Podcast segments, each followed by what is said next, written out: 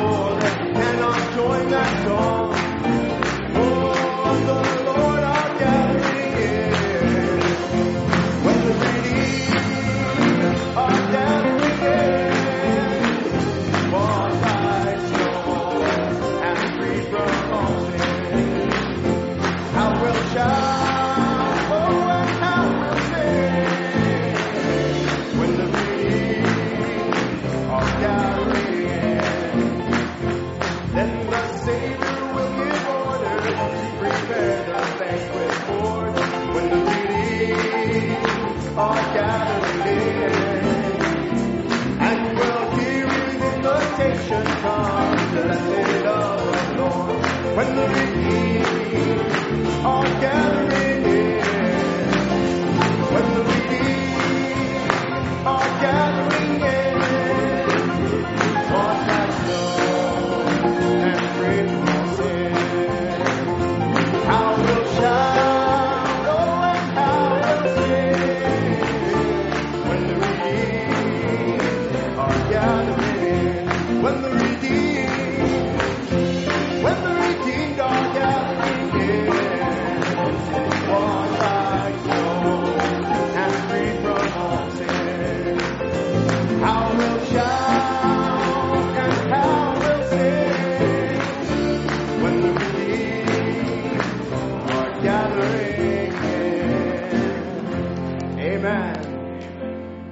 glad Jesus set me free. Amen. Let's rejoice tonight. Why don't we all stand?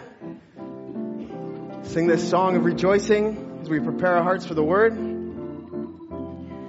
Oh, I'm so glad Jesus set me free. I'm so glad Jesus set me free.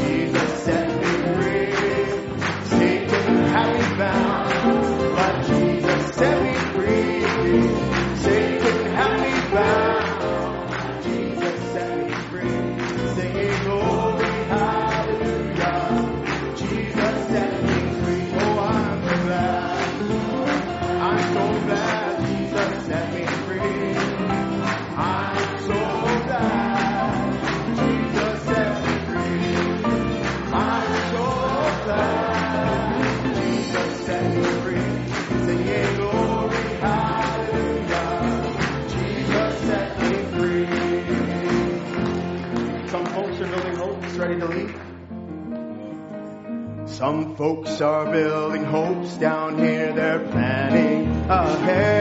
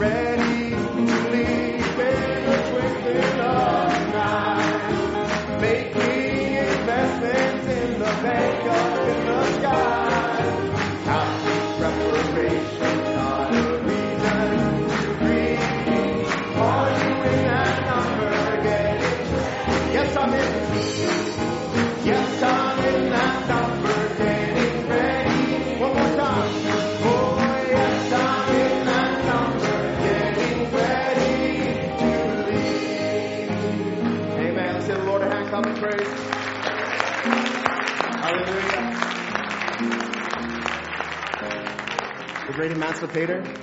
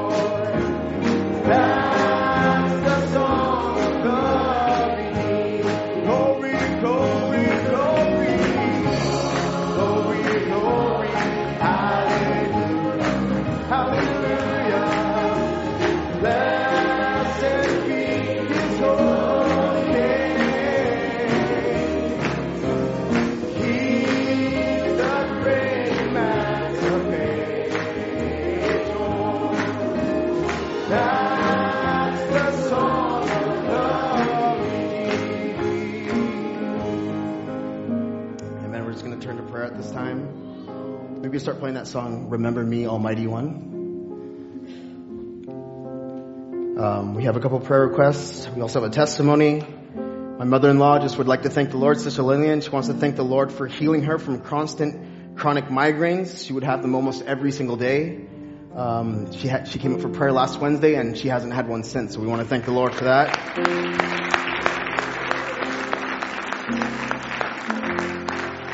We serve a God who heals. Amen. We had a wonderful time at the prayer meeting on Monday. Thank you all for who were, who were able to be there. The Holy Spirit was really faithful, I believe, and many needs that were penned down, many needs that were requested. I know that God is going to answer those needs. We have a couple needs here. Sister Helen Billsberger, who we prayed for, she will be going in for surgery tomorrow. Uh, a friend of myself and Gabe, um, his name is Peter Morelli. He's he's a Christian man. He's a very he's been very good to us. Uh, he want, he's requested prayer for his father-in-law.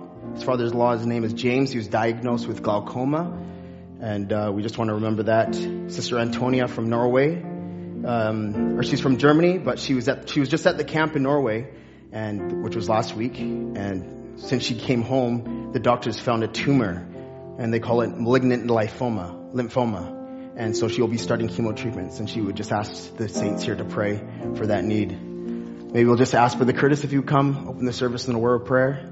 Just sing this song. Oh, remember me. Almighty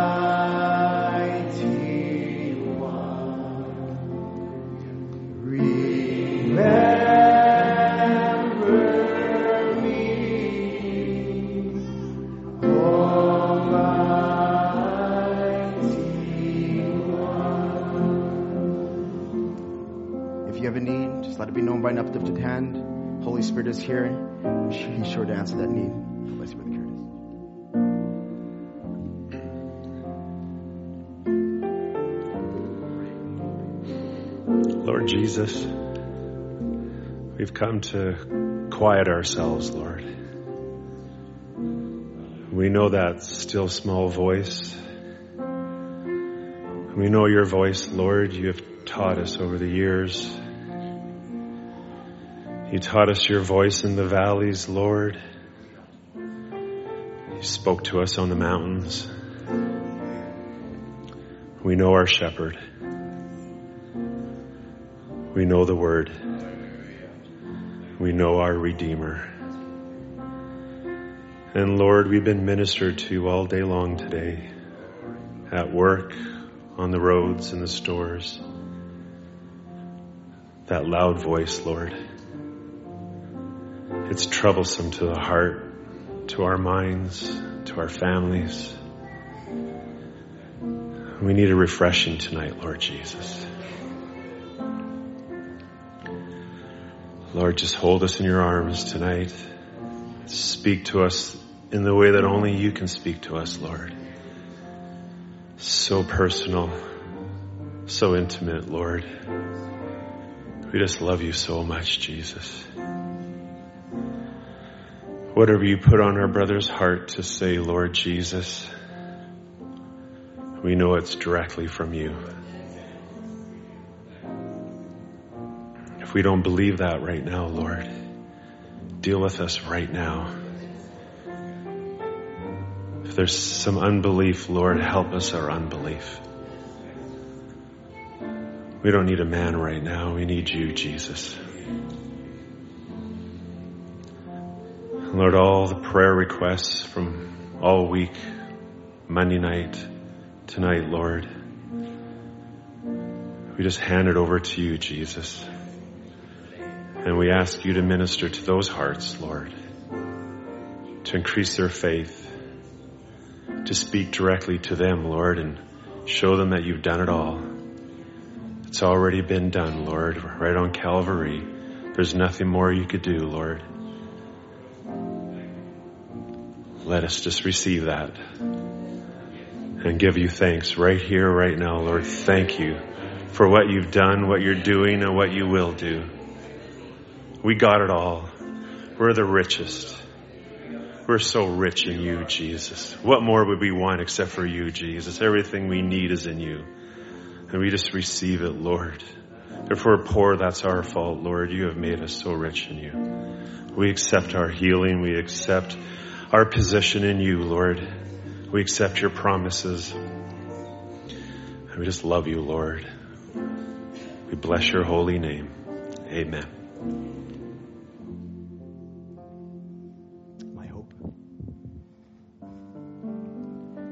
You may have your seats. I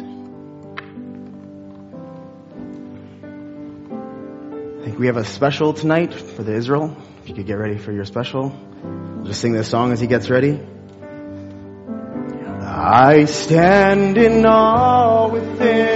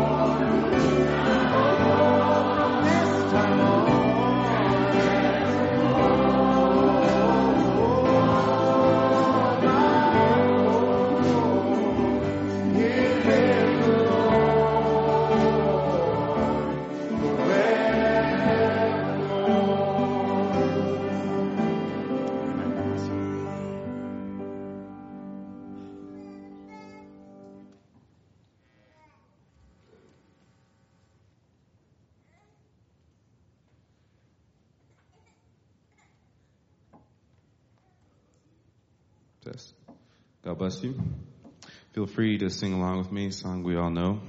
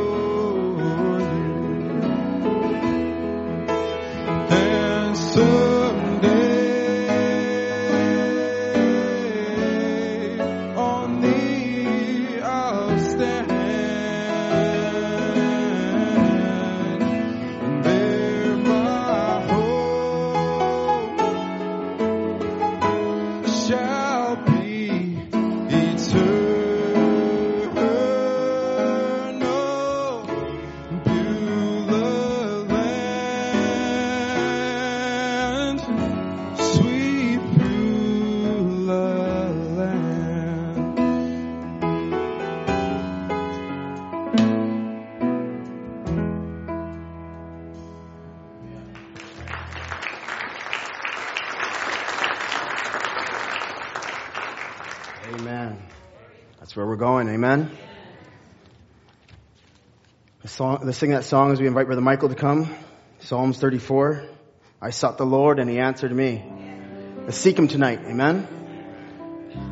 We're here to receive from the word of the Lord. And I know Brother Michael's a burdened man. He just came from camp in Norway. He spoke six, five services there. He's coming here, speaking tonight. He's got camp on his mind. So let's just pull on the word. Amen. There's been a soldier that has labored, who has set himself aside. Let's do our part as well. Amen. And I sought the Lord, and He answered me, and delivered me from every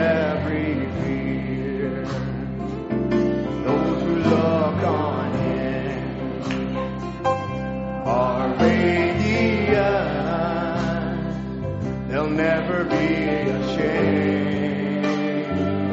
They'll never be ashamed. This poor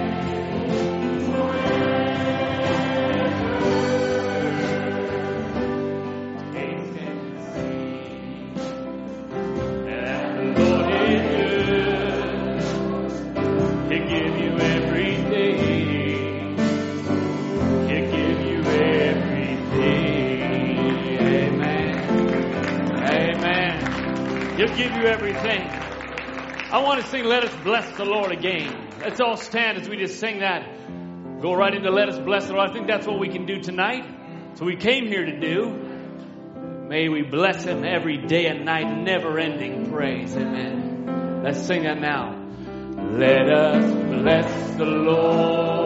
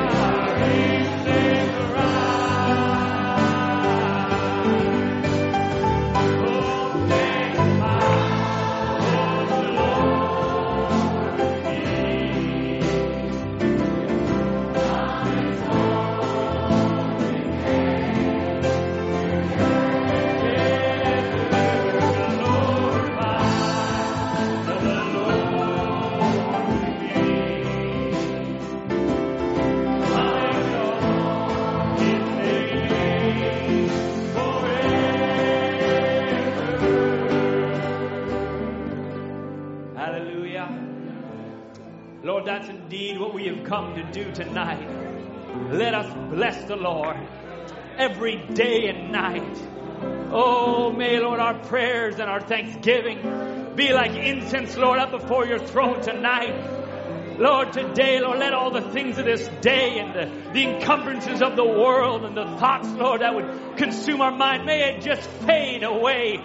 Lord, and the only thing that would consume us this very moment is that our praise and adoration would lift up into the heavenly realms tonight, that you would know there's a people, you would know there's a bride that's adorning herself with your word, and she is saying, Lord, hear our praise this evening that we love you. We love your word. We love that you come in this day, in this hour, and you've given us, Lord, a seed inside that we can respond to it, Lord. Oh God, every day and night we glorify you. May you move in a mighty way tonight in our midst, Lord Jesus. Hearts, Lord, are needing maybe to be turned towards you. Lord, there's issues in lives that need to be dealt with. Lord, but for, for first and foremost, we want to draw close to you, Lord. Lord, each one here, Lord, if we could step a little bit closer, Lord, and your presence would envelop us, Lord, we pray. Lord, as we've heard over these last services, that, Lord, your angels would bump into us, Lord. And, Lord, we would walk out of these doors tonight never the same again. Lord, as those that walked out of the doors of, of the first of Pentecost, Lord, in the days of Acts, Lord, they were never the same again. Lord, because you moved in a mighty and unique way. So I pray tonight you do just the same. Stir hearts, change lives, loose those that are bound in Jesus Christ's name I pray. Amen. Amen and amen. Amen. Glory to his name. God bless you tonight. Good to see you. Thankful to be in this house. Been precious to us these last many months. We're thankful that He moves and deals. Thankful we had a wonderful prayer meeting. We can join together in prayer and unite together as a body. It's all that matters. We go to work, we go to school, we have summer vacation, but all that matters is Jesus. That's all that matters. Amen. Camp coming up here just around the corner. Couple little just quick announcements there. Just everybody's at camp. Unfortunately or fortunately, and therefore unfortunately, there's no going to be no services streamed here because everybody is uh, on grounds and there's just not enough people to be able to, to man the systems and such. So if you want to listen live, you get across that border. If not, you're at home praising us and joining in at your streaming computer.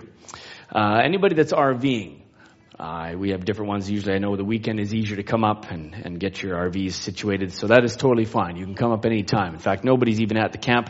It's just uh, open. There's nobody there. And so as you need anybody that is RVing, feel free to come and, and bring your trailer up there and, and uh, just be relaxed in being able to do that. Greetings from Norway. we have Norway with us. Amen, Brother Daniel. We were just crossing paths. Who would, who could put this together, huh? Only God.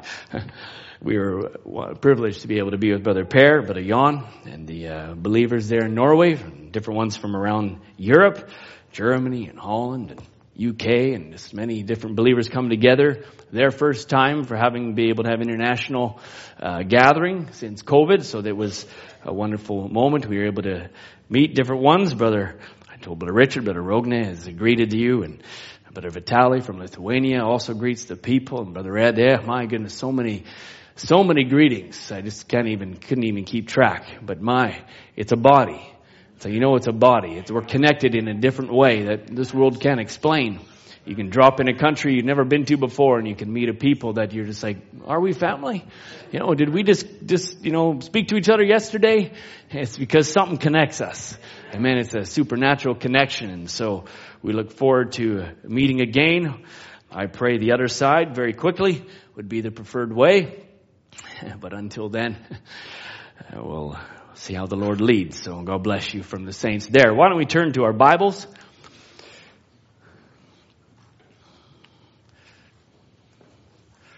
It was very interesting. It was almost strange that 40 plus years later, Brother Ed had been there 1976 and I told the people, I said, never in my wildest dreams would I have thought I'd be standing in front of the believers in Norway this many years later. But I just said, you know what? It's a testimony of God's grace. Amen. That this word will stand. Amen. It'll stand. And God has, God's power is a keeping power. Amen. So testimony in the face of the enemy. God will raise a people. Will I find faith? Say, yes, Lord. you sure shall. You sure shall. Amen. Let's turn to Judges this evening. Pray the Lord help me tonight. Now, Brother Tom, I was really upset there on Sunday. if you notice near the end of the service, I got a little quiet. I says, you can't be doing this to me. I was just weighing the whether to, Brother Thomas said, well, if you feel to take the service, I said, well, I'll tell you on the week, maybe I'll tell you on Monday. Well, by Sunday afternoon, he said, nope, not taking the service. You stomped all over anything I was thinking about. So he says, well, I think that's more confirmation. You should take the service. so if you're like, well, I heard that on Sunday. Well, I've had, I, I actually had even wrote these notes down before, a few weeks, several weeks before even flying away to Norway. And I never actually spoke it in Norway. Didn't feel to go that direction. So here we are. So this has been sitting here for a little bit. Uh, Lord knows. Amen. Maybe a little bit of a, just a little thought tonight. Wednesday home cooking. I like home cooking. I'm a roast beef and mashed potato kind of guy. So we'll enjoy it tonight. Amen. Let's Judges 1.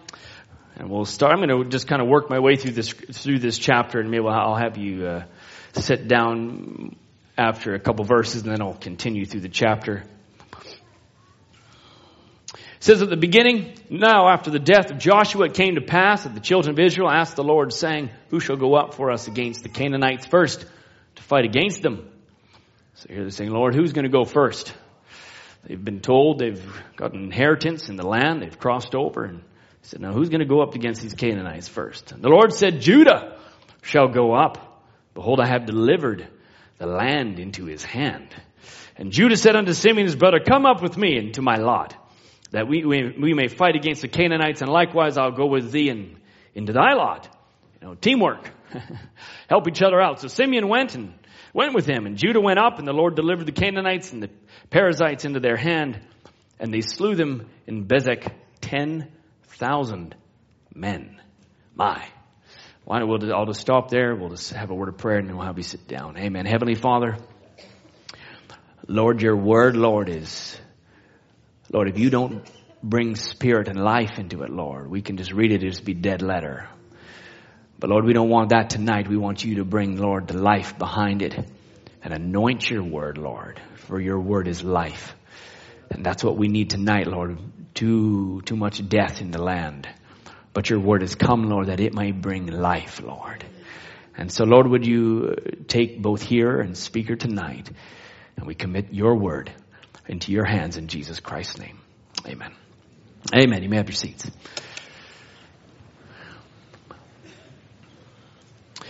So I want to take just a little subject. Uh, title it tonight, Nothing Left Unclaimed.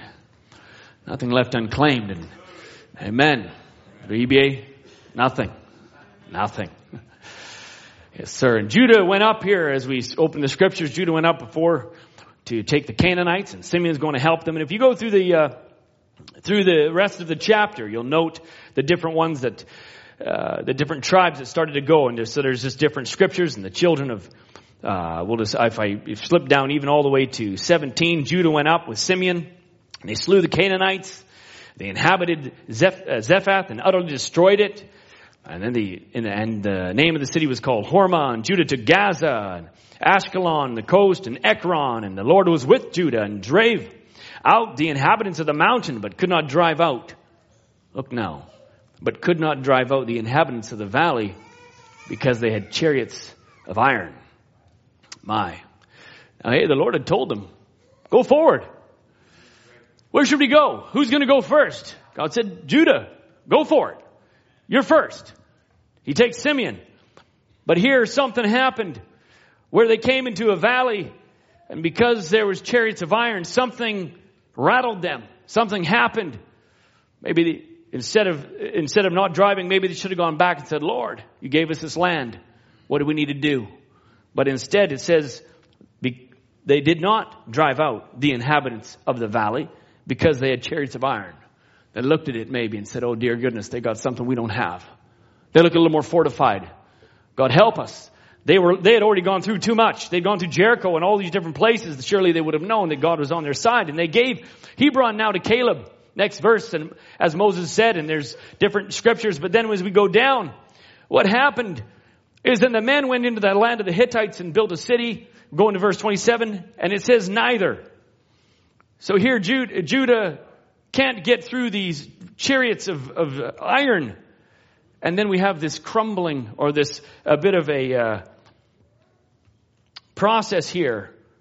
Neither did Manasseh drive out the inhabitants of Bethshan and her towns, and the inhabitants, nor the towns of Dor, nor the inhabitants of Ibleam, neither did nor the inhabitants of Megiddo. And it came to pass when Israel was strong that they put the Canaanites to tribute. No, they didn't drive them out. They said, well, we'll just give them to tribute. Dear goodness, what's happening? Neither did Ephraim drive out the Canaanites that dwelt in Gezer, but the Canaanites dwelt in Gezer among them. Neither did Zebulun drive out the inhabitants of Kitron, nor the inhabitants of ne- but the Canaanites dwelt among them and became tributaries. Another one. Neither did Asher drive out the inhabitants or of, of Achor or the inhabitants of Zidon. But the Asherites dwelt among the Canaanites. Now it's flipped. Now it's not neither did they drive them out. Now it's Asher. He dwelt among the Canaanites instead of the, even the other way around. And the inhabitants of the land, if they did, they did not drive them out. Neither did Naphtali drive out the inhabitants of Beth Shemesh, nor the inhabitants of Beth, uh, Bethanath, but he, but he dwelt among the Canaanites. Again, another one. And, the, and here we go, even to the last of the, one of the scriptures here. And it said, and the Ammon, Ammonites, or Amorites forced the children of Dan into the mountain. My. How we, how it is, has fallen here. Into the mountain for they would not suffer them to come down into the valley. My goodness. What a moment. After years of wandering through the desert, they've been given a promise. They've been given that they had, they, the land was theirs. It was theirs to possess. They had, Moses had told them it was theirs. Joshua had told it was theirs. They had had it multiple times. Go forward and possess the land. And then here they come to the moment and Judah says, now Lord, who should go up? Lord says, Judah, go for it. All right. But then somehow something happened that as each one went forward, and whether they're looking, well, you know, he didn't, so, you know, I don't need to. And he didn't force them all out, so I don't need to force them out. I don't know what was going on, but neither, neither, neither, neither, neither did these tribes of Israel move any of these Canaanites out of their land. Now, just hold that thought. They weren't laying claim to their land, is what they weren't doing. They had been given it. They were told, they were told they could, and a claim, to lay claim to something is a demand of a right. A demand of a right or a supposed right. A claim, they had claim to it. God had given it to them. They had, an, it implies a right or supposed right in the claimant in, to something which is in another's hand. So somebody else possesses it, but I've got a claim to it. And so the rightful thought would be, I'm going to take it from you. A right to claim or demand is a title to any debt or a privilege or other thing in possession of another. A prince has a claim to the throne, so they say. So when someone has a claim on something, it's the expected outcome is I'm going to exercise my right to possess it. All right? It's my claim. I have a claim on it. You know, Brother Tom touched on it. He said, you know, how many people don't claim something that's theirs? You know, there's a whole lot of unclaimed money sitting, waiting. Somebody, claim me. You'd think people would be running to get the money. You know, that's not always the case though. Because the government reports between, uh, there's, they, they just launched a new feature not too long ago, February 10th. At the end of May, this, uh, just a bit ago, uh, Canadians redeemed more than 260,000 uncashed checks totaling $63.7 million just within a very short period of time. Because the government put out a website said, hey, you know what? There's some money out here that's just sitting in the bank account. The government actually will not give it away. And it sits there. In fact, the central bank has $888 million of unclaimed funds. Yeah, it's a lot of money. Almost a billion bucks just sitting there. Nobody's claiming it. It's unclaimed. Isn't that terrible? Don't all rush to the website and be like, ah, put my name in. Any checks due me? You can do it. That's what they're doing. Because they're trying to find out maybe there's some check somehow that I didn't know, it didn't get to my mailbox or whatever it is, and, and so it's sitting there waiting. Go and claim your land. yep. There's 133 million in another department of the government. It's got 300,000 checks sitting there. In fact, recently there's a, a $1.9 million inheritance. It's sitting currently idle in BC and it's waiting for the next of kin to claim it. It's unclaimed. Maybe that's you. I wouldn't know. There's also, well, there was. I don't know if it just if it got uh, if it got knocked down. Actually, no, it did not. A 15 million dollar Lotto Max ticket was purchased a, nearly a year ago, and it's sitting there waiting, unclaimed. They have until August 13th. Actually, yeah, it's it's it's up very quickly. That's why it was in the news. so time was ticking for the poor winner. Maybe he's a uh, poor fellow that misses that one. You're a day late and a dollar short unclaimed. Wouldn't that be terrible? Somebody that could really use it. Maybe they're destitute. Good grief. They could have been spent their last toonie on some lotto ticket and here they had 50 million bucks sitting in some, some place and, and, and they miss it. That would be terrible. It would be terrible if the bride of Christ is sitting here. I mean, I could just jump way far ahead. You can see where I'm going. Sitting here, destitute spiritually, and there's a resource to tap into, and we're just sitting here. My God help us, amen. There we go. Well, let's close up. You're dismissed. yeah. No, it is the case, unfortunately, but you know what? A lot of times we don't think that it really applies to us. Right? Generally, it just doesn't apply to us, especially all those types of things. You say, well, I, I'm not really a descendant of this, that, or the will, or whatever it is, and, you know. But I'm telling you, if someone had dropped and said, you know what, listen, there's a 150 acre estate. It's now yours. You just got to come and claim it. Well, I'm telling you right now, you'd all jump up and you'd be running. You'd probably forget I'm even preaching and saying, are you kidding me? I've got a, I've got a, I've got a massive estate that I'm doing. I doubt any of you would say, you know what? I love the pad I'm at. I love my apartment or my condo. You know, I'm making, you know, 60, 70, 80, I don't care what thousand, you know, a year. I'm good. Forget it.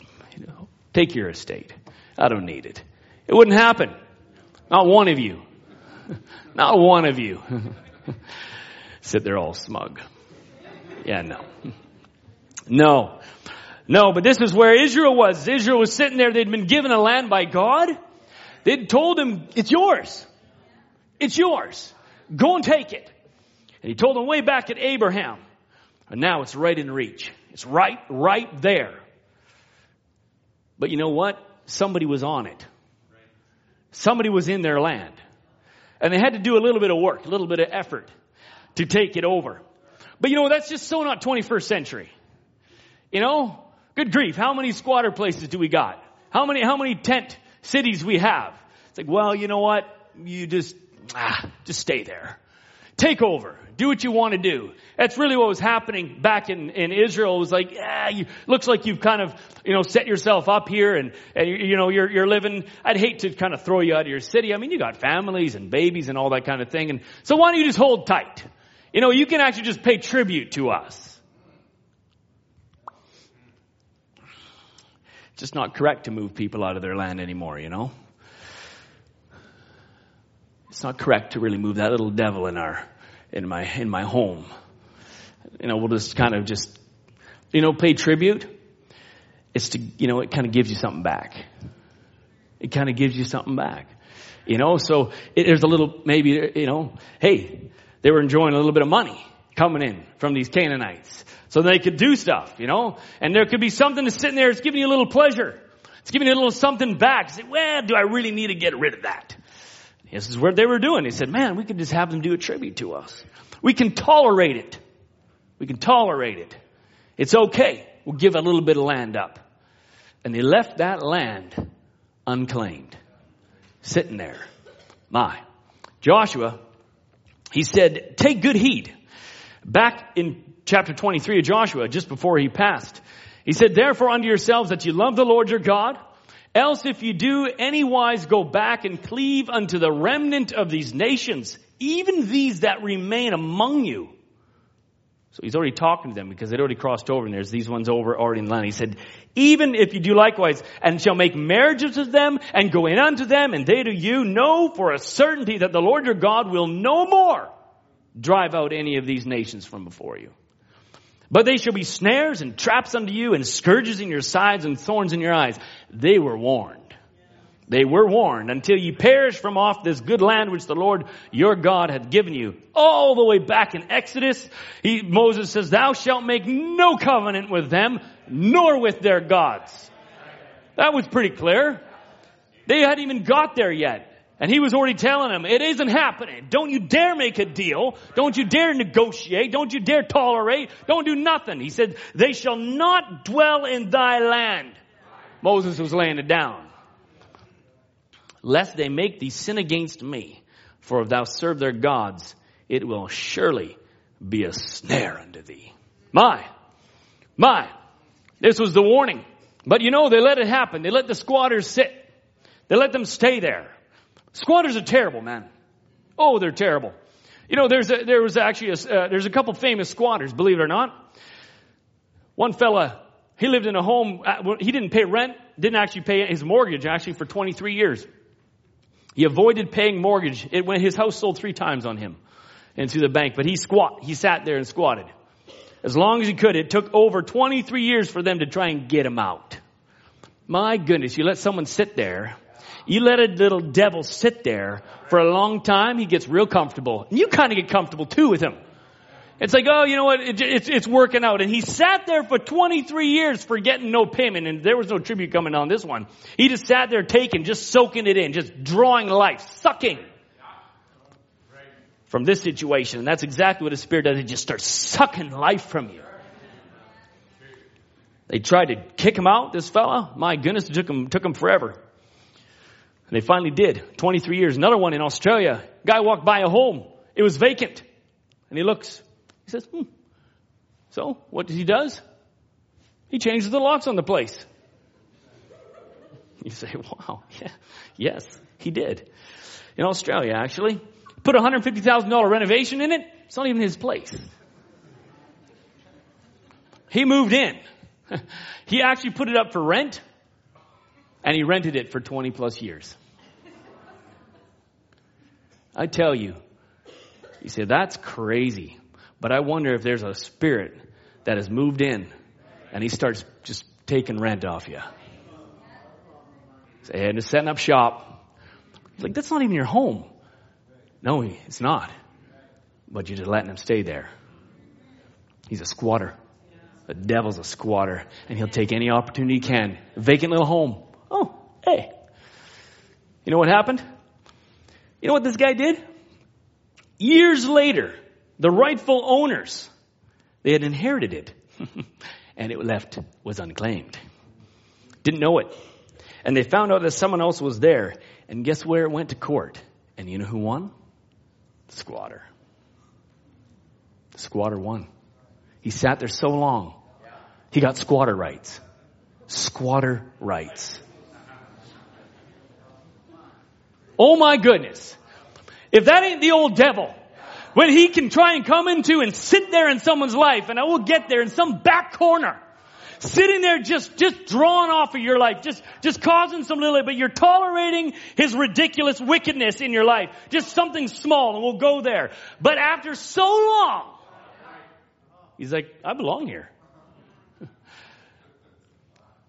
the guy got a $1.6 million property and he put 150 grand in and all the rent that he got off, uh, got off that place. Can you believe it? And here now these squatters were sitting in Israel. Israel's getting a little pleasure off of it. They're getting their tribute. Thought it was okay. I tell you though, it's sucking life from you. Get rid of it. That's what the Word of God is here to do. And He's here to say, get rid of the squatters. Tonight I pray that you're gonna just dig, dig really deep. I want you to scour your land tonight. Scour every aspect of your world and say, is there a little, little corner of my, of my land, of what God has given me, that there is just even one little foot of some little imp that's saying, this is my spot. Find it. Find it. And we're gonna boot him out tonight. We have no time for squatters. Brother Branham says, he says, now Satan can push things over on you and just keep shoving you out and shoving you out. Satan. He goes, if I went to my house tomorrow night and looked up there and there moved into my house a big bunch of people and they're drunk and carrying on and, well, I'd, I'd put them out. He says, what are you doing? Going to do it? Uh, how are you going to do it? Say, I'm human. This house is made for humans, so I can stay here. But Branham says, this belongs to me. He says, this is my legal possession. I've got a deed here at the courthouse that shows it belongs to me and you can't stay here no longer. And I'd serve notice on them and they'd have to move. If they didn't, there's a law downtown and that'll make them move. Well, he said anything that Satan's put upon you, the way of sickness, or whatever it is born to every, uh, uh every born again person has a warrant from God. I love that. I highlighted it. I said, my goodness, every born again person has got a warrant from God. I say, serve notice tonight. Say, I got a warrant, devil. Straight from the courthouse of heaven that says you don't belong here. And he's gonna move you out. I, you can do nothing. I can do nothing. But Branham says, hey, get out. I say, what are you gonna do about it? Well, uh, yeah, you and what army? Uh, well, let me just um, show you that I've got a warrant from my Lord Jesus. That's who's coming after you. Not me. I got no power, but I got authority. So I'm going to serve you notice, devil, that you're on my land. You're causing me grief. You're sucking from my spiritual life, and I'm done with it. You've been given the warrant. Serve him notice. Don't package it up and put it in your pocket. Well, well, maybe some other day. When he really bothers me, then I'll serve it to him. Nope. He might have got squatter rights on you by that time. Amen. A warrant from God. And the Holy Spirit is here to put any devil out. No matter if he's cancer, tumor, cataract, whatever he is, the Holy Spirit will put him out if you'll serve him notice in the name of Jesus Christ. Because he has no legal right. Amen. Glory. He says with his stripes we're healed. But you've got to go over and take it. So there's something you got to do. something we got to do. You know, and I, and I know often and because it's some, it's many times the, the most prominent in our, in our hearts and our, in our minds is when we're, we're not well in body or we have sickness and we're in need. And so we're telling the devil, get off my property. And we're standing in faith, believing in the scripture. But I also want you, I want to go beyond just maybe our physical realm per se. Because it's, it's, it, we have a natural body indeed, but there is a spiritual body. That if we're sick in that realm, it's much, much, much worse. Amen? And so I want you to delve even further and push, push, really, like I said, go into those far reaching corners where maybe just a little Canaanite is sitting. Maybe some little complex that's just sitting there. Just some situation and you can't let it go. It's someone on your land. It's hindering you. It's hindering a relationship. It's causing uh, a, a, bitterness potentially even, or even a root of bitterness to, to, to, to hold up. Maybe it's a grudge. Maybe it's something unforgiving. It's holding hurt inside. I'm telling you, that is a Canaanite.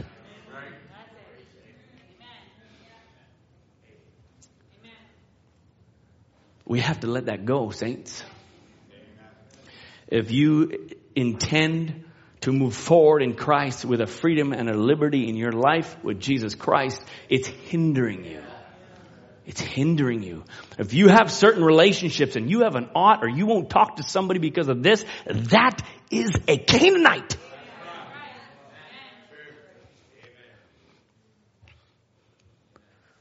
It'll hinder you.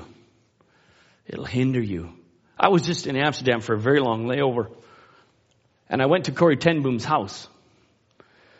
And she was confronted at, after she had been released from prison and, and, during the war, and I won't go into the story. Many of you will know Corrie ten Boom is, the hiding place.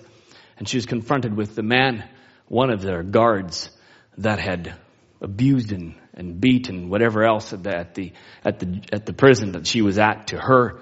And he came up to her after one of her talks and he said, I found Christ and he's forgiven me and I've accepted Jesus Christ. And he asked, would you forgive me? Can you imagine that? You know, she said after this, she says, forgiveness is the key that unlocks the door of resentment and the handcuffs of hatred. It is a power that breaks the chains of bitterness and the shackles of selfishness forgiveness. And your land of freedom and joy free from the heaviness of anger, from the heaviness of bitterness is all there, but it takes a little forgiveness key and can unlock that for you. Don't let that little Canaanite hinder you from moving forward in your land. Maybe he's blocking you. He set up shop right there in the middle and you can't even get the other half of it because he's a blockade. Get rid of him. This is where we live. We have interactions. We have relationships. We have friendships. This is our day to day. I don't talk to this person because they did this to me and da da da da da. The devil. We deal with it. We said, Lord, we want full liberty. We want you to move 100% within our lives. And we don't negotiate. Don't negotiate with the enemy. Ain't no negotiations here. Well, you know, if if you just uh, do this or that, or, or, the devil, he wants to negotiate with you. But Branham says, death itself has no reign over a Christian. He says, we don't have. He goes, uh, brother, we need some Christians, not jellyfish, but with a backbone. He says, that's right. He goes, you know what happens with the jellyfish? He goes, uh, he goes, uh, you hit him and he splatters all over everything. He says, you know what usually eats them? Crabs. He goes along the seashore. He goes, we're not jellyfish. We need a backbone that'll stand. Oh, don't mean to fuss with people, but stand for your God-given rights that Christ died for. Don't push around. We don't have to be no sir. We have an inheritance. Amen. He says, and our inheritance belongs to us. It's our privilege to have anything that you inherited through Christ Jesus. He said, Satan will say, well, I tell you what I'm going to do. Satan's going to say, hey, listen, let's make a deal. You know, if you just do this this way, or, you know, you just treat, maybe don't just, you know, just, just avoid that person. You know, don't deal with it. You know, just, just avoid them. And then all's good. You go to church and just, you know, that's fine. Sing your songs, raise your hand, but just, just don't talk to them no more. Just pretend it didn't exist. That's negotiating with the devil. No, you go to that person and you deal with it. And you deal with it and you make it right. What you have to do by the word of God if they don't accept it, they whichever else, there, there's a, there's God, the word of God goes through that. But you do your part. No negotiating with the enemy. He says, we don't negotiate. He goes, no, you ain't going to do nothing. That's the way to talk back to him. He says, I know my position in Christ and you just might as well get away. I ain't listening to you no more. I got an inheritance. Your inheritance is freedom. Your inheritance is a love in Christ. Your inheritance is all of that. Kindness and joy and peace. It's not animosity and malice and anger and hatred. You know, Shamgar, he had a squatter. He surely had a squatter. And he had probably negotiated. He must have negotiated for a long time. Just, just, just leave me with one bag. No, forget it. Well, maybe just half a bag. Go back home. Give me a quarter bag of wheat. I mean, I threshed it and I did everything. Just give me something. My family's dying. They're starving. Can I get like an eighth of a bag? Well, here's a tenth. Oh, thank you. He negotiated maybe for a little while. But at some point, some point Shamgar said, I'm done negotiating. I ain't going back and forth with you no more. I don't want a tenth of my, my allotment. I don't want half of my allotment. I want everything. God said it's my land and I'm going to possess it. Whatever it may be, if it's healing, if it's a disease, if it's whatever in my life is needed, a relationship or something, whatever it is, I want it all. And so Shamgar says, I'm done. I'm going to arm myself. Amen. He said, I'm going to arm myself with something. He says, well, what are you arming yourself with? Well, I'm going to pull out a really big sharp sword. It's a goad. A nub. A piece of wood with a little silver nub on the top. Well, that looks pretty good. Well, that, that's really powerful there, Shamgar. What are you going to do about it? He says, well, but Branham said, I can see the tears run down his cheeks. Poor little thing. His wife was starved to death. He said, and his little children are hungry. He came up to a point. He said, I'm fed up with it. You got to come to a point where you're fed up with it. Said, I'm just done with living this way. I'm done with not being fulfilled in my life. I'm living halfway in the world and halfway in church and coming back and forth and, and, and really I just got nothing. I'm just empty inside. I'm done. Arm yourself with something you might feel is really, really somewhat looking useless. But I tell you, arm yourself with a little prayer. It might look pretty to the, to the devil. It says, well, what's that? Well, that's my atomic bomb. You know that his ox goad, whether you like it or not, it was his atomic bomb. Because what it did in that time was it drove the enemy away. It didn't really matter if it was a toothpick.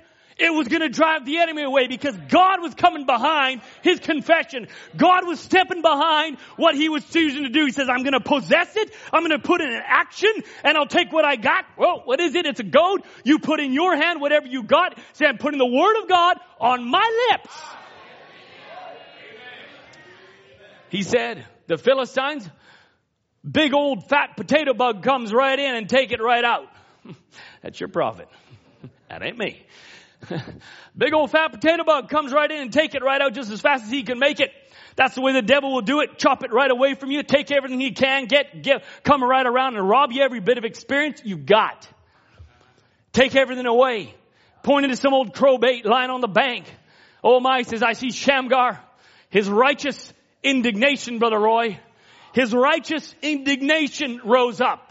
Like it did for you in a prayer meeting just a couple days ago. You said, I'm done with this. I know a God that's, that healed my mom. He, he, he, delivered her of a cancer, of a tumor. I, in righteous indignation, said, my God can deliver her. He can deliver Sister Ramona.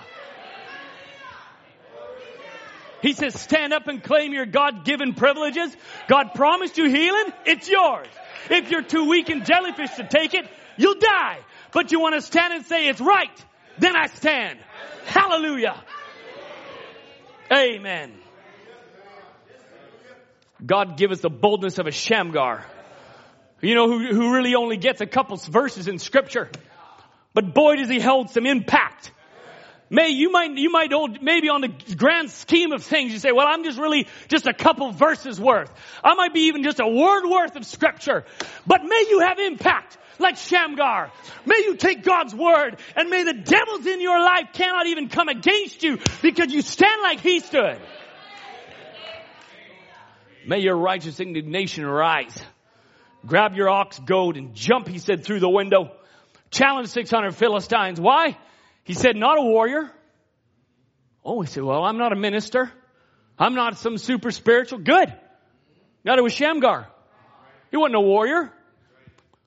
Not at all. But he was an Israelite. but I'm a daughter of God. I'm a Holy Ghost filled son of God. That's all that matters. Because now you got it. Take your ox goad. Amen. Come against that squatter exercise that right. Amen. Now, you know, when we have land, and you have certain, you know, this is my land, well, you have to have boundaries to define that. You have to have a boundary line. And the, and the Word of God, it, it creates boundaries so you know what your land is. If there's no boundary, you wouldn't know what it is. Well, well, what is, what is my land? What, what do I possess? The Word of God gives you that. It creates boundaries and lines and, and landmarks, so to say. And so he goes, but watch, Eve stepped outside of the boundary. She stepped outside of the word, and that's where Satan got her. And behind the boundary, behind the word, she was protected. Right? God had set forth what that was, but she stepped away. And so behind our boundary, behind the word of God, we've got peace. We've got freedom. Somebody says, well, that's just too, too many do's and don'ts. No, no, no. I'm sorry. You've got it all wrong. Inside, behind the boundary, I'm free. Hate to break it to you, but what you got is bound. You're bound by and driven by the influences of the world. You say, well, I'm free to do what I want. Yeah, you're right, you are. You're being influenced and driven by the agenda of the devil himself and every social media influence that you got. Don't tell me you're doing your own thing. You're doing the devil's thing. But I'm telling you behind this wall, inside this boundary, I am free. Free from this world of sin. And that's what I want to be behind. God draw the boundaries around me that I may stand behind your word. In this land there's liberty. In this land you can recognize who you are and a burning hot desire, not a lukewarm, a hot desire for the things of God. And so these landmarks, they have to stay. The boundaries must stay. The scripture says, remove not the ancient landmark which thy fathers have set. It says in Deuteronomy, thou shalt not remove thy neighbor's landmark which they have, they of old time have set in the, thine inheritance. In another scripture it says, cursed be the one that removes a landmark. God considered landmarks extremely important because they defined the land you had. Someone came along was like, yeah, here's the landmark, but now it's there. That's my land and yours just got smaller. Oh, man, I love this. I'm growing my land. Oh, this is beautiful. Meanwhile, this guy is shortchanged. He's got the landmark moving. The Bible said, cursed be that one that would move a landmark. Cursed be the one that would move and, and, and, and change the word of God and move what God has set as a standard. That's scripture. And Satan wants to change the landmark. He was changing it right in Genesis. Changing, no, no, no. You won't die. You'll be as gods. And he's shifting the landmark just a little bit. And he's doing it all the time. Oh, he's doing it all the time. Amen. And he's trying to. He's trying to if we would go into it. If you don't know the land you're standing on, how do you have confidence in what you're fighting for? How do you have confidence? If, if you don't know it's yours, like, well, I don't know what is my land. I have no clue. I don't know what I'm fighting for. That's why a boundary is very important. The landmark. So that you know exactly where you're standing. Amen. We need to know that because when you know where you're standing and you're on the Word of God, then you know, hey, this is worth fighting for. And then you can drive down the stake and you can say, you know what? It's worth dying for. It's worth living for. It's worth giving for. Whatever it is, it's worth it because this is my inheritance. I know exactly where my land lies. He says, oh, inheritance that was lost or forfeited had to be redeemed back to us again. He said, I think it's time, come to a time when we've got to know how we stand. How can you do anything unless you got faith in what you're doing? You gotta have faith. And that's my purpose of doing this with the church here is to give the believers faith and confidence in what they're standing for. Thank God for a message that could come and he, a prophet could stand here and preach sermon after sermon after sermon so that we could have confidence in what we're standing for. He said because it's the word of God, word of the Lord, then you got perfect confidence. Now, but if you don't know your land, oh, someone has made you unsure, and like, well, uh, is that mine? Are those my rights? Is, is that what I'm? I, I, I, I know. Do, do I really believe in that? Really? Uh, you know, where's the sign of His coming? Is that really? Do I believe? Is the rapture really here? And you start being unsure of really where your lines and boundaries are. You step out, and it's actually your protection. It's your armor. And you start wondering, and the landmark gets moved. You know what happens? As I said, your landmark, devil wants to shrink your land. He wants to shrink really what you're standing on. Because if he can shrink it and will you down to really no land in Christ, that you really don't have any idea, you're just sitting here like, well, I don't know what I possess. Healing? I, I don't know. Uh, he, he's pushed you so far back and he's expanded his borders and caused you to doubt everything that you even stood for. That's what he's going to try to do. And dispute the landmark. Remove a marker. Wow. Do you really need to live the life? Really? A little makeup here. A little makeup there.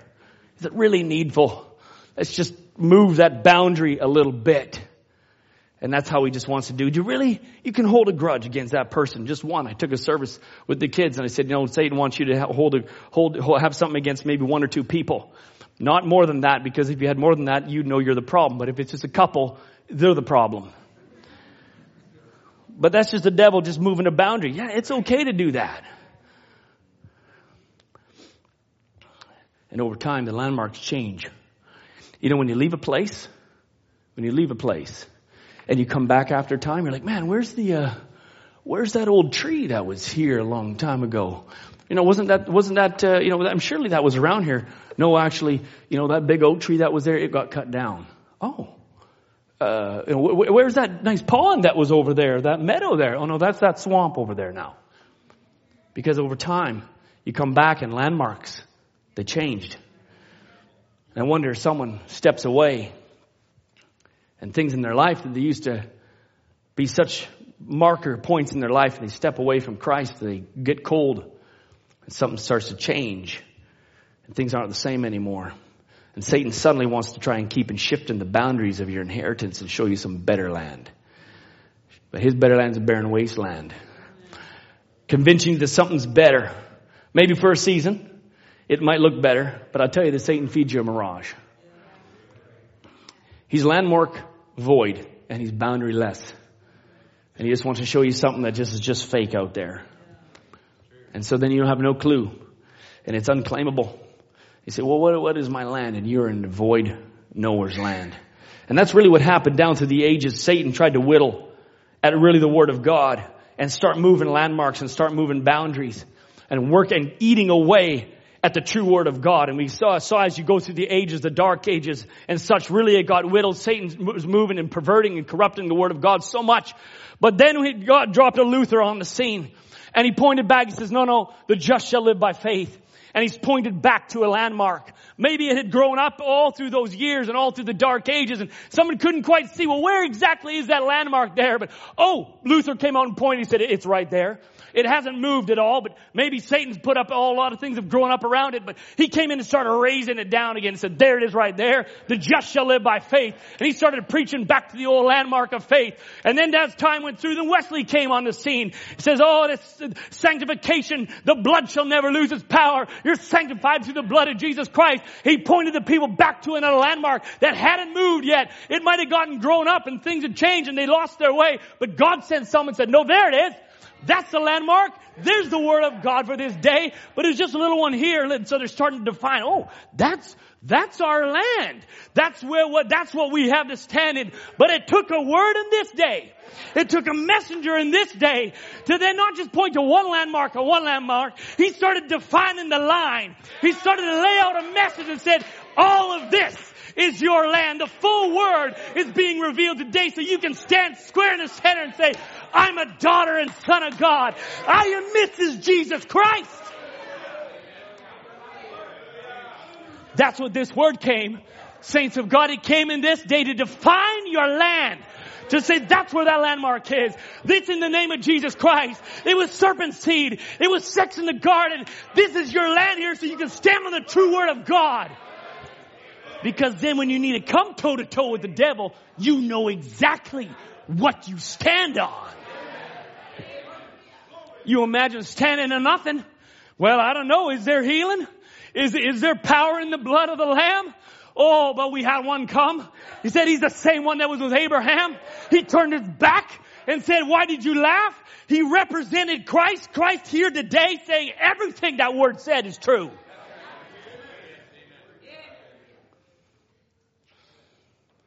And we have a land that's rich, rich in resources. And I pray that we're not leaving them unclaimed. Because the message of this day has said, it's all there. And he's pointed you towards them, but you gotta go claim them. He said, well, I'm alone and need a comfort, Brother Michael. Well, there's resources in the Word. Just start walking through the Word a little bit. Start walking through your land. Saying, oh, I'm a little, I, you know, I, am I'm, I'm a little alone. Oh, maybe I'm going through a tough situation. Man, just, just start, just start traipsing through Psalms a little bit. Oh my goodness. Just go to Psalms 23. Lo, lo, I walk through the valley of the shadow of death. I will fear no evil, for he is with me. His rod and his staff, it comforts me. Just take walking a little bit. You find right away, hey, I don't feel alone no more because He is with me. You say, oh, Brother Michael, I'm in such a sure situation. Well, start traipsing again through the Word of God. It says, take no thought for tomorrow. Take no thought for this. Take no thought because why? He holds your future. He holds it in His hand. You say, oh God, I, I won't worry no more. Amen. He say, well, I'm feeling sick. Well, He's the God that heals all your diseases. Start walking through your land. Start mining out the resources. Say, oh, brother Michael, uh, you know, does God even see me? I feel like He don't even care for me anymore.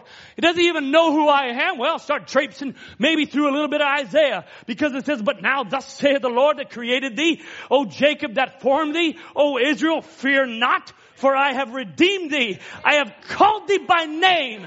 He knows your name. He cares for you. He's saying, I know who you are. I formed you. I know your name said, well, I'm weak. I need nourishment. You know, I found a scripture. It says, I am the Lord thy God, which brought thee out of the land of Egypt. Open thy mouth wide and I will fill it. Is that not good? My goodness, I had not stumbled across that scripture. I was just walking through Psalms and said, oh my, if you're ever hungry, open your spiritual mouth and God will fill it because that's His Word. Lord, I need a shield. I need a buckler. I need a protector. Just go through Psalms 91 a little bit.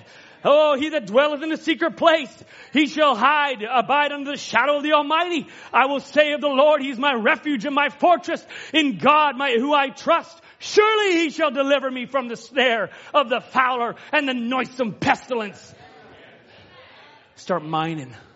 Start mining your unclaimed land. Can you imagine? Can you imagine a country that would have all the resources? My goodness, Canada has tons of resources. Can you imagine if we are all sitting here poor as church mice? Just all sitting in our little hovels? And here we've got oil and we got wood and we got all these things, diamonds in the north and all this kind of business. But no, no, no, you know, just let it be. We don't have the means maybe or we, we, you know, people can't even figure out how to, how to mine it out. And so they, so we just sit there unclaimed, resource rich, but dead. Let's not be that people. Spiritually, a resource rich word a resource rich, message. Here we have it here. It's all there. But we need to do a little mining. We need to, we need to pull it out. Amen. Where am I? Oh my. Amen.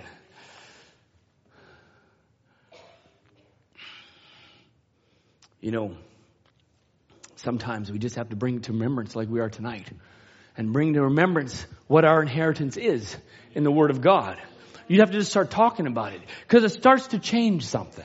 Because it actually started to change the prodigal son.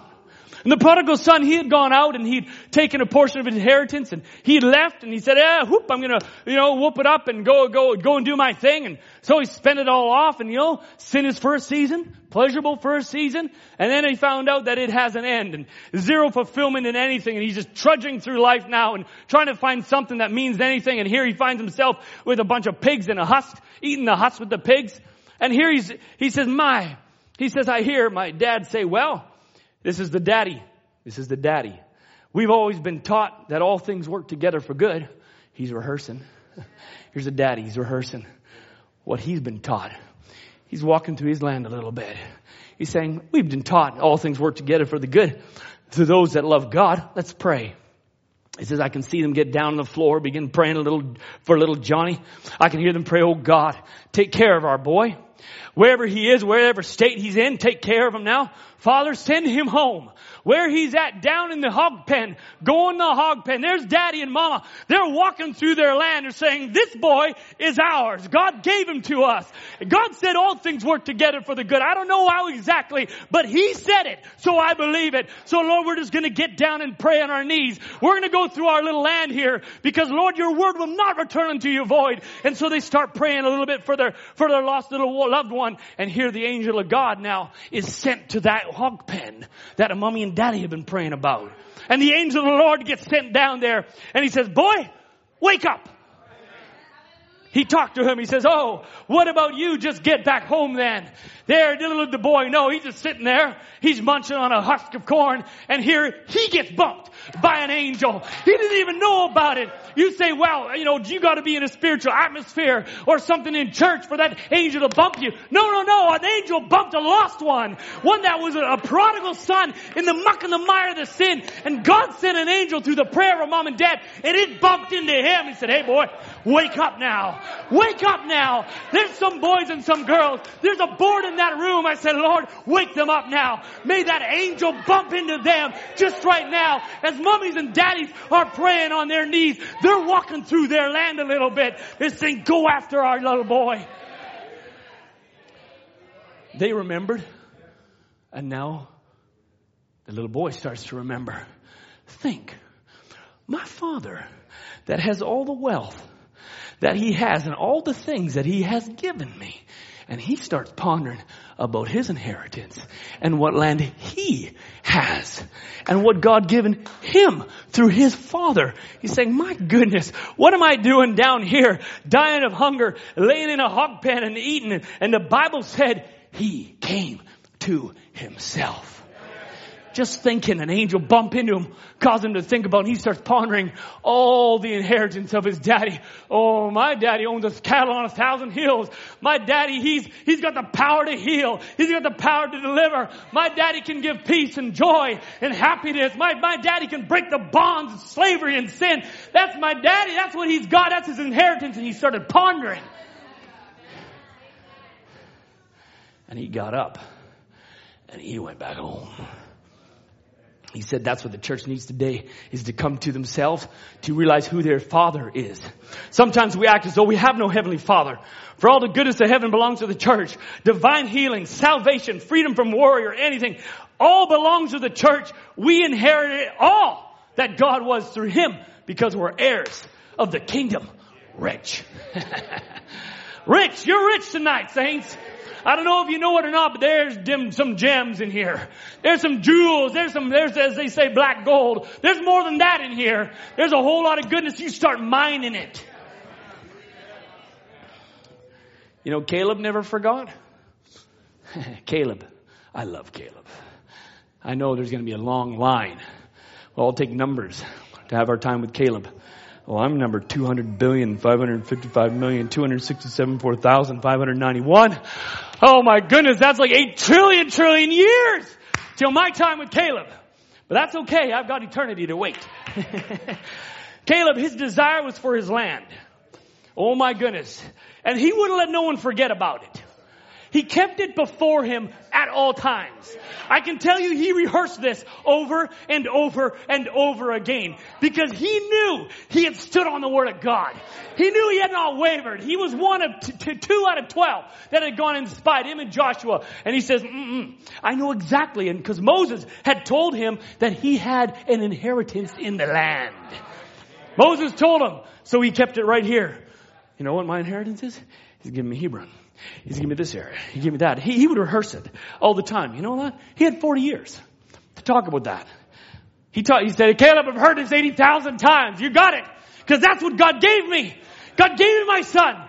You've been praying for like five years, for 10 years, for 20 years for your daughter. That's okay. God gave her to me. And I'm going to walk in it. I don't care if it's 40 years. I will possess it when I cross.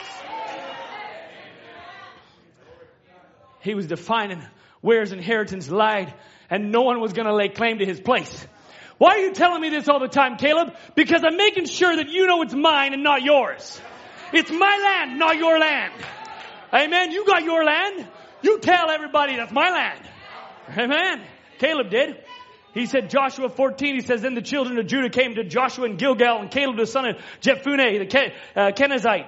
He says, Thou knowest Thou knowest the thing that the Lord said unto Moses, the man of God, concerning me. Okay, Joshua, you were there. You know exactly what he said to me.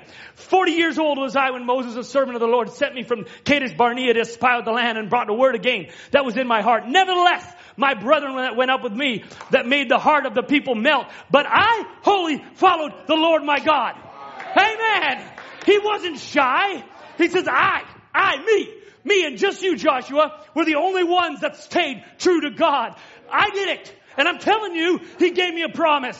He said, surely the land whereon thy feet have trodden shall be thine inheritance and thy children's forever because thou hast wholly followed the Lord thy God. Say, Lord, I am wholly following thy word. And if that's the promise of Caleb, that's my promise. He says, and now behold, the Lord hath kept me alive these 40 and 5 years. He's 85. I can tell you he was saying it with some strength. He said, now the Lord spoke, since the Lord spake this word from Moses, and yet I am as strong this day as I was in the day that Moses sent me. As my strength was then, even so is my strength now. As my faith was then, even so is my faith now. It's been 45 years. I'm 85 years old, but even so, my faith is just as strong now as it was then. Amen? That's a Caleb people. He says, now therefore, give me this mountain. that the Lord spake in that day. For thou heardest in that day how the Anakims were there, and the cities were great and fenced, and Joshua, I'll keep, skip ahead, Joshua blessed him, gave unto Caleb the son of Jephunneh Hebron for an inheritance. I will tell you, he gave it to him, but he wasn't there yet. He said, it's yours. Thank you. I'm 85 and I'm going. You know that he had to go through Judges, and if you read Judges 1, uh, go all through there, there's a whole lot of people that neither, neither, neither, neither. Neither did they cast them out. Neither did they do this. And they took tributaries. But you know what Judges 120 says? Caleb in Judges 120. And they gave Hebron unto Caleb. So he'd still remembered back from when Joshua told him because Joshua is now dead. And they gave Hebron unto Caleb as Moses said and he expelled thence three sons of Anak. There was no two sons of Anak, and he left one there, and he said, hey, you're pretty big and you're pretty rich, so I'd like to get some tribute from you. No, he said, I am gonna do what I said I was gonna do then. My God gave it to me, and I'm gonna possess my land. And everything is getting raised. I'm going in, and you're all gone. And every one of Anak's sons were killed by Caleb. He expelled them. Amen. That's Caleb. We're a Caleb people. Expel every Anak son in our land. Keep walking. Don't forget what God gave you. Don't let it become just a memory. Yeah, well, yeah, I remember that promise, but how exactly did it go? No, no, you rehearse it. You rehearse the promises of God. You walk through your inheritance and you claim every bit of it because there might be a come a time you traipse into your land. You say, it's Hebron time. It's sons of Anak time. Caleb had to get there. There was a moment, an appointed time where he dealt with them. Amen. Glory be to Jesus. Well, I'll have to close because it's that time. Amen. I wanted to get into Boaz because he claimed everything that was his. I don't have time to get into it. Musicians can come. But Boaz, we know the story of Ruth, how he uh, had to be a redeemer. He had to, he had to, he had to be the, the, the kinsman redeemer for Ruth. And, and, t- time escapes me as, as Naomi left her inheritance and came back and it wasn't there. But there was, there, there was the, the redemption rights of Israel that could be followed and she could, she could have, there was a, a near kinsman that could come and, and, and buy back her land into her family, that, that, that then it would become back into the family's possession. And so we, we know this story, but I just, I just so, so love how Boaz, he came up and he told Ruth, Ruth comes, lays at his feet. I, again, I don't have time to go into it all. And he says, now go home and, and, and, and rest. But, uh, you know, and he told her there's, a, there's another kinsman. You know, can you imagine? Ruth thought Boaz was the kinsman, but there's another one. And now she's in some little bit of suspense. And Boaz comes in the presence of this nearer kinsman. He comes to the gate to speak of the property. Scripture says Boaz went to the gate and sat him down there and says, Behold, the kinsman whom Boaz spake said, Oh, such a one, turn aside and sit down here. He wanted to, to speak to, speak to Boaz, speak to this near kinsman. And he took the, the ten men of the elders of the city and he sat down and he says, now listen. He says, there's a, there's, there's a property. Uh, there's uh, uh, Naomi that's come out of the gate of the country of Moab and selleth a parcel of land, which is our brothers uh, Amalek's. And I advertised these saying before the inhabitants and before the elders, if thou wilt redeem it, redeem it. But if you will not, then tell me. And I find it interesting that Boaz, he said nothing about Ruth. He says, there's some land you could redeem. Do you think you want, you want that? Oh, yeah, that sounds pretty good. I think, I think I would. I don't even know if he even knew about it. Who knows? It's like Boaz saying, hey, you know, he caught him at the gates. But he said, then he says, whoa, wait. He said, okay. He says, yeah, I will redeem it. Boaz says, wait. The day thou buyest that, the field of the hand of Naomi, thou must buy also of Ruth, the Moabitess, the wife of the dead, and raise up a name of the dead upon his inheritance. And the king says, Oh, no, no, I can't do that. That would mar my inheritance. Brother Branham says he goes that one who had option on you was the devil.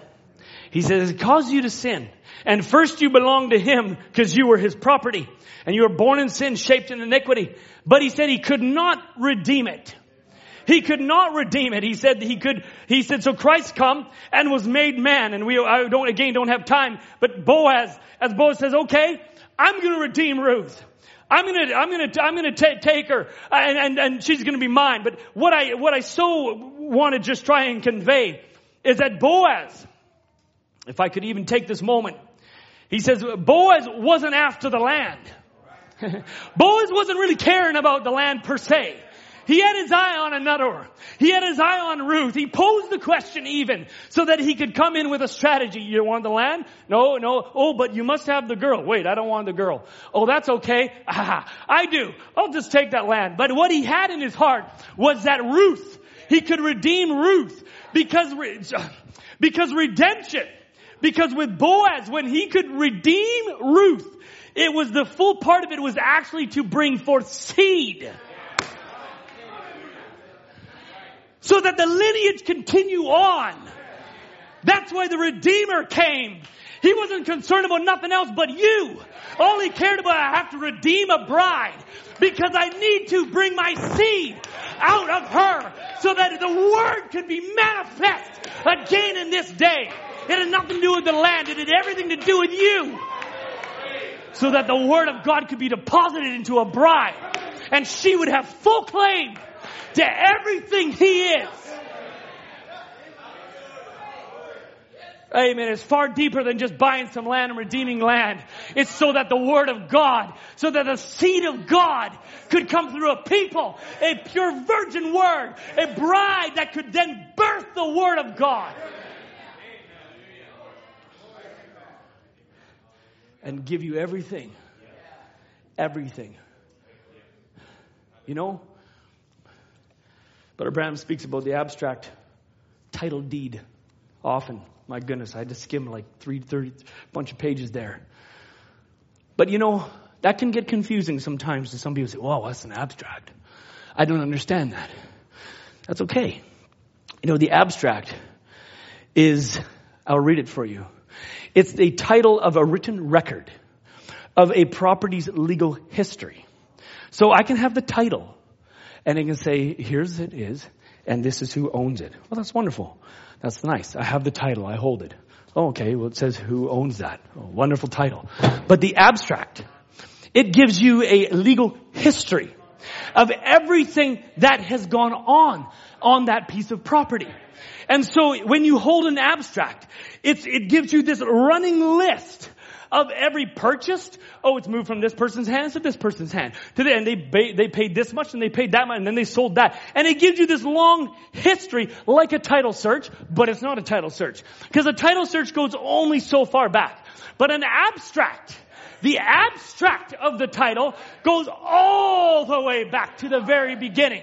And it gives you everything that transpired, whether there's a lien on it, somebody has a will, you know, some inheritance that it's owned to somebody, or some, some issue with the property. You can say, well, uh, I own the property. No, but there's a massive lien on it, and actually they get 99% of the funds if this property sells. So you really own 1%, which could be like a hundred bucks. So the abstract tells you everything. It's really important, much more than really the title, because it tells you who really owns it. Amen?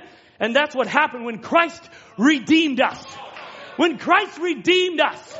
Amen. That Brother Branham says that's why you have the abstract. Because it's the Holy Ghost. As Abraham, he believed, but he then, God gave him a sign. Brother Branham says that's the abstract.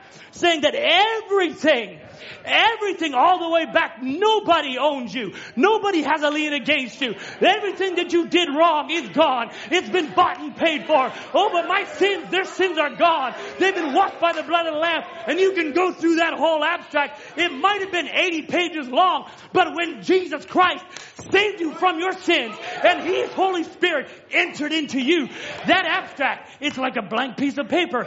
All that's there, it says she's been bought and paid for by the blood of the Lamb. That's the abstract. That's what you have claim on. It's yours, the full redemption of Jesus Christ. Then you are sinless, spotless bride of Jesus. Oh, he said, Lord, I want that abstract. That's why the Holy Ghost. That's why a new birth. That's why it is so important. Because that is what gives you the surety. There's nothing against me. You know, that's why Satan pounds you, says, oh, you're not Holy Ghost filled. You, you, you, know, you don't have the Holy Ghost. Why? Because that's your abstract. Because that's what you hold. That has proof that there's nothing he can hold against you. You have full access, full authority, full claim to everything because you hold that abstract. And that's why he pounds you and pounds you and pounds you. It's a good sign. when he pounds you on that, you say, sorry devil, your pounding don't do no good. I'm clean. I've been bought by him. Amen. Why don't we stand? Amen. You know, God don't stop at just claiming. Boaz didn't stop at the gate and say, wonderful, here's my shoe. Redemption's been done. I've redeemed her. Wonderful. And then he left and we saw him no more. No, that's not how it worked. He then went back. He says, I got a young lady I got to go meet. And preparations were made for a big day. And God redeemed you and I. He redeemed us. But He's coming to possess us. There's a big day coming. He says, everything I redeemed. I gave you the abstract, but there's gonna come a day when I full claim, full possession, and I'm gonna possess and take my bride, waiting bride away, amen. Full redemption plan will then be accomplished, but here we are, just waiting for that full possession to take place, amen. I don't think I could end the service without singing, arise, possess your inheritance. Amen. You can sing that with me. We'll start with the first verse. Entangled in heavy chains. Amen.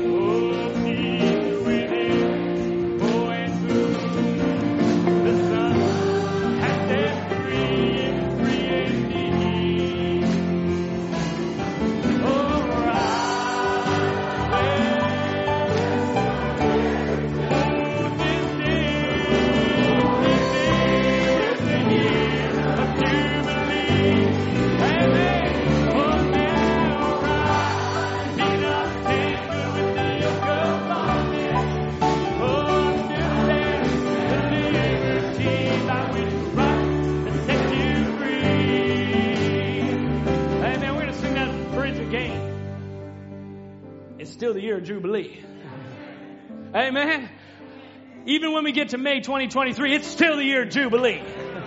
That ain't over. Amen. I pray as we come into camp. We got camp in a week and a half a week. Well, two days for me, but maybe a little more for you. But I'm praying that you walk into camp. I remember last camp. I remember last camp. I remember a lot of you last camp. You were somewhere around here last camp.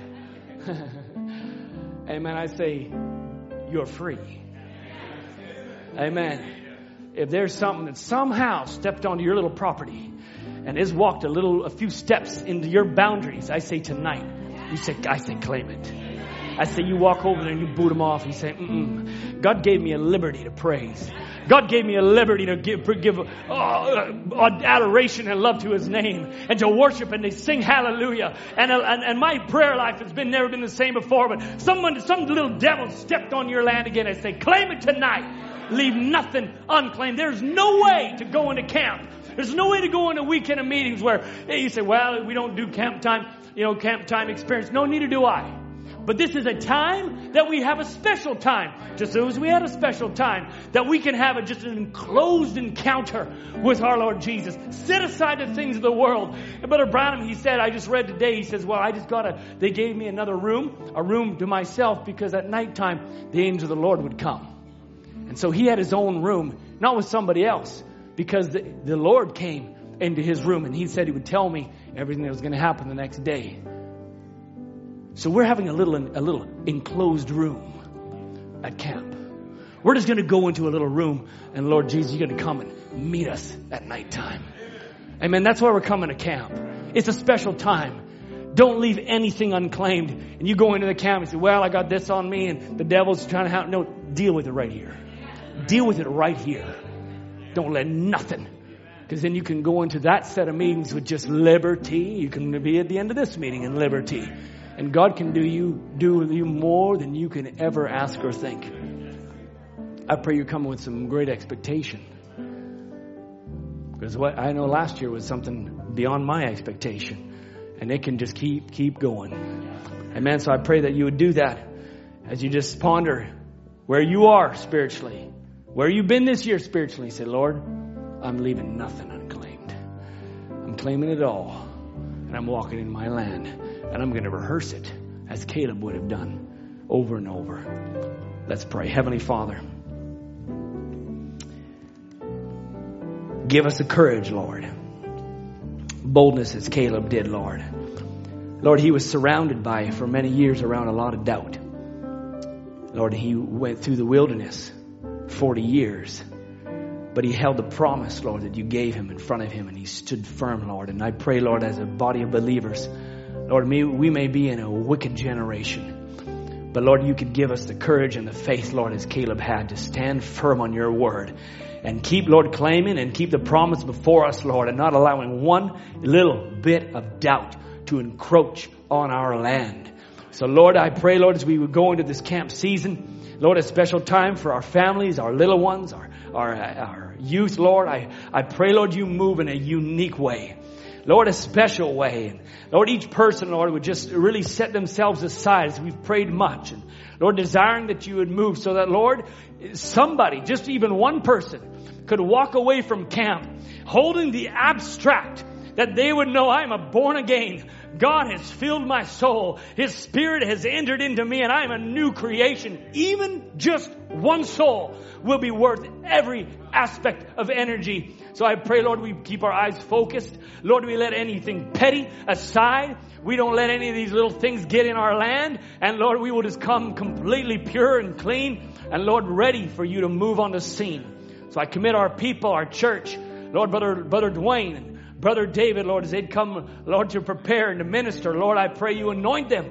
Lord, for the service and the tasks ahead. Lord, and the burden that is on their heart. May you, oh God, give them the liberty to unburden it, Lord, and a freedom to speak what you've placed on their heart to us, Lord. We will receive it.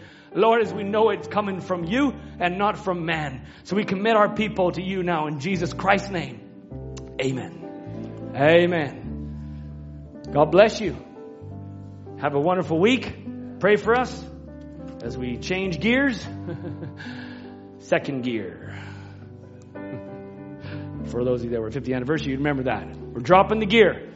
Next gear, amen. We're going forward. We're running for Christ. So God bless you. Have a wonderful week. We'll see you at camp. For me, I'll be at camp. See you next week. God bless you. You're dismissed in Jesus Christ's name. Amen.